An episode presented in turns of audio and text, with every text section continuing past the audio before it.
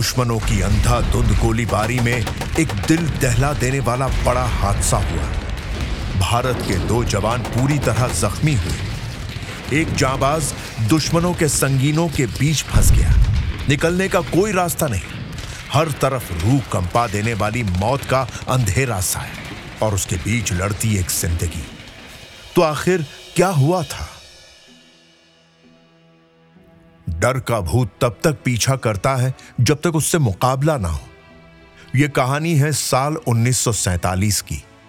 15 अगस्त को देश अंग्रेज़ों से आज़ाद हुआ और पूरा भारत आज़ादी की खुशियों में डूब गया।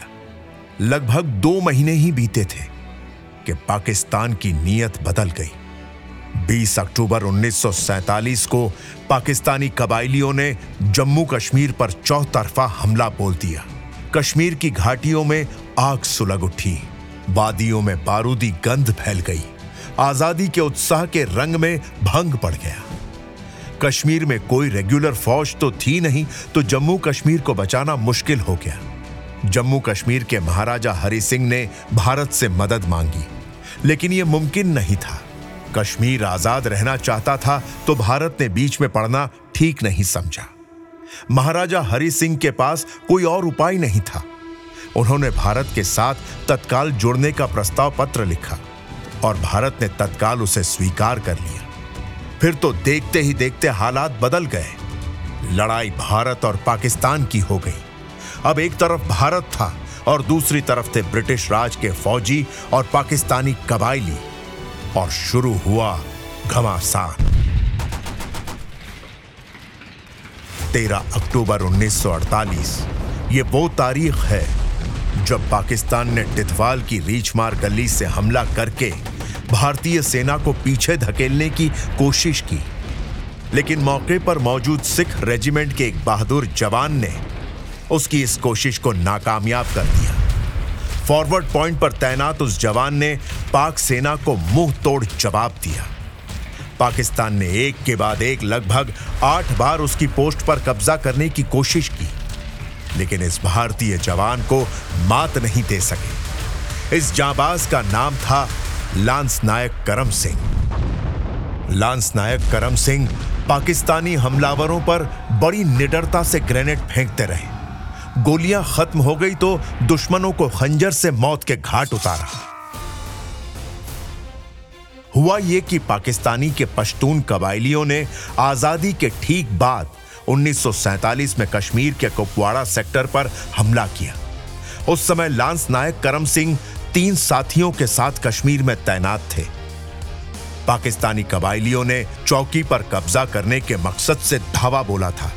उनकी शेलिंग इतनी भीषण थी कि आसपास के सारे बंकर पूरी तरह बर्बाद हो गए थे। संचार के माध्यम टूट गए। नतीजा ये हुआ कि इस हमले की कोई खबर किसी बड़े अधिकारी को नहीं मिल सकी। इधर लगातार हमला करते दो कबाइली करम सिंह की पोस्ट के करीब आ गए। करम सिंह ने सोचने में समय नहीं गवाया। दोनों पाकिस्तानियों पर बैनेट से हमला करके उन्हें मौत की नींद सुला दिया। लांस नायक की जाबाजी को देखकर पाकिस्तानी सैनिक डर गए। फिर भी तीन और हमले किए। इन तीनों हमलों को करम सिंह ने बड़ी बहादुरी के साथ नाकाम कर दिया। तब दुश्मन मोर्चा छोड़कर भागने लगे। तीन साथियों के साथ दुश्मनों से जूझते करम सिंह उनका पीछा करते रहे। अचानक उन्हें आभास हुआ कि वे अकेले पड़ गए। साथ के जवान दुश्मनों के बीच फंस गए।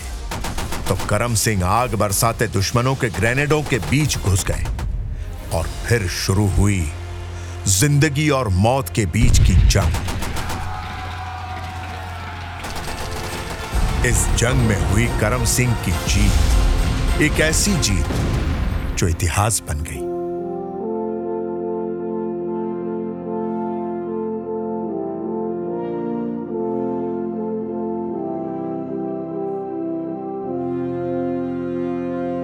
करम सिंह का जन्म 15 सितंबर 1915 को पंजाब के संगरूर ज़िले के भालिया गाँव में हुआ। पिता उत्तम सिंह पेशे से एक किसान थे और माँ सीधी साधी घरेलू महिला। होश संभालते ही बच्चे ने खेत खलिहानों में अपनी कहानी खुद लिखना शुरू कर दिया। सेना से परिवार का दूर दूर तक कोई नाता नहीं था। लेकिन गाँव के लोगों से पहले विश्व युद्ध के वीरों की गाथाएँ ज़रूर सुनी। तो उनके अंदर सेना में शामिल होने का जुनून सवार हुआ। शुरुआत में उन्हें नहीं पता था कि उनका जुनून परवान कैसे चढ़ेगा। तो गाँव वालों ने मदद की। सेना में भर्ती का रास्ता आसान हुआ। खेती किसानी करते और पिता के काम में हाथ बटाते करम सिंह 26 साल के हुए। उस समय सिख रेजिमेंट में बहाली चल रही थी। जोश में बहाली में शामिल हुए तो चुन लिए गए। और दूसरे विश्व युद्ध में उन्हें अपनी वीरता दिखाने का मौका भी मिल गया। इस वीरता के लिए 1944 में उन्हें सेना पदक से सम्मानित किया गया। पदोन्नति भी मिली और बन गए लांस नायक। 1947 में भारत और पाकिस्तान के बीच हुए युद्ध में मेजर सोमनाथ शर्मा के शहीद हो जाने के बाद इस लांस नायक ने बड़ी जाबाजी से मोर्चा संभाला और सिर्फ़ जीत ही हासिल नहीं की। बल्कि अपनी टुकड़ी को भी बचा लिया। अपनी बहादुरी और जाबाजी के लिए लांस नायक करम सिंह उन परम वीरों में शुमार हुए, जिन्होंने अपने हाथों से परमवीर चक्र सम्मान प्राप्त किया और लंबे समय तक जीवित रहे। 1980 के दशक में शिपमेंट मिनिस्ट्री की अगुवाई में भारत सरकार की शिपिंग कॉरपोरेशन परमवीर चक्र पाने वालों के सम्मान में 15 क्रूड ऑयल टैंकरों का नाम दिया गया था। Tanker M T lance Naik Karam Singh 30 जुलाई उन्नीस सौ चौरासी को भारतीय नौवहन निगम को सौंप दिया गया और उसके बाद 25 साल के लिए सेवा की।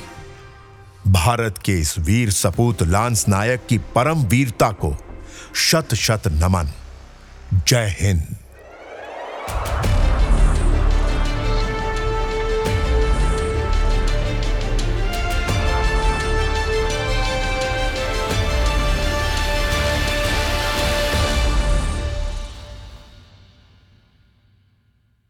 This podcast is now available on Rosepod India YouTube channel.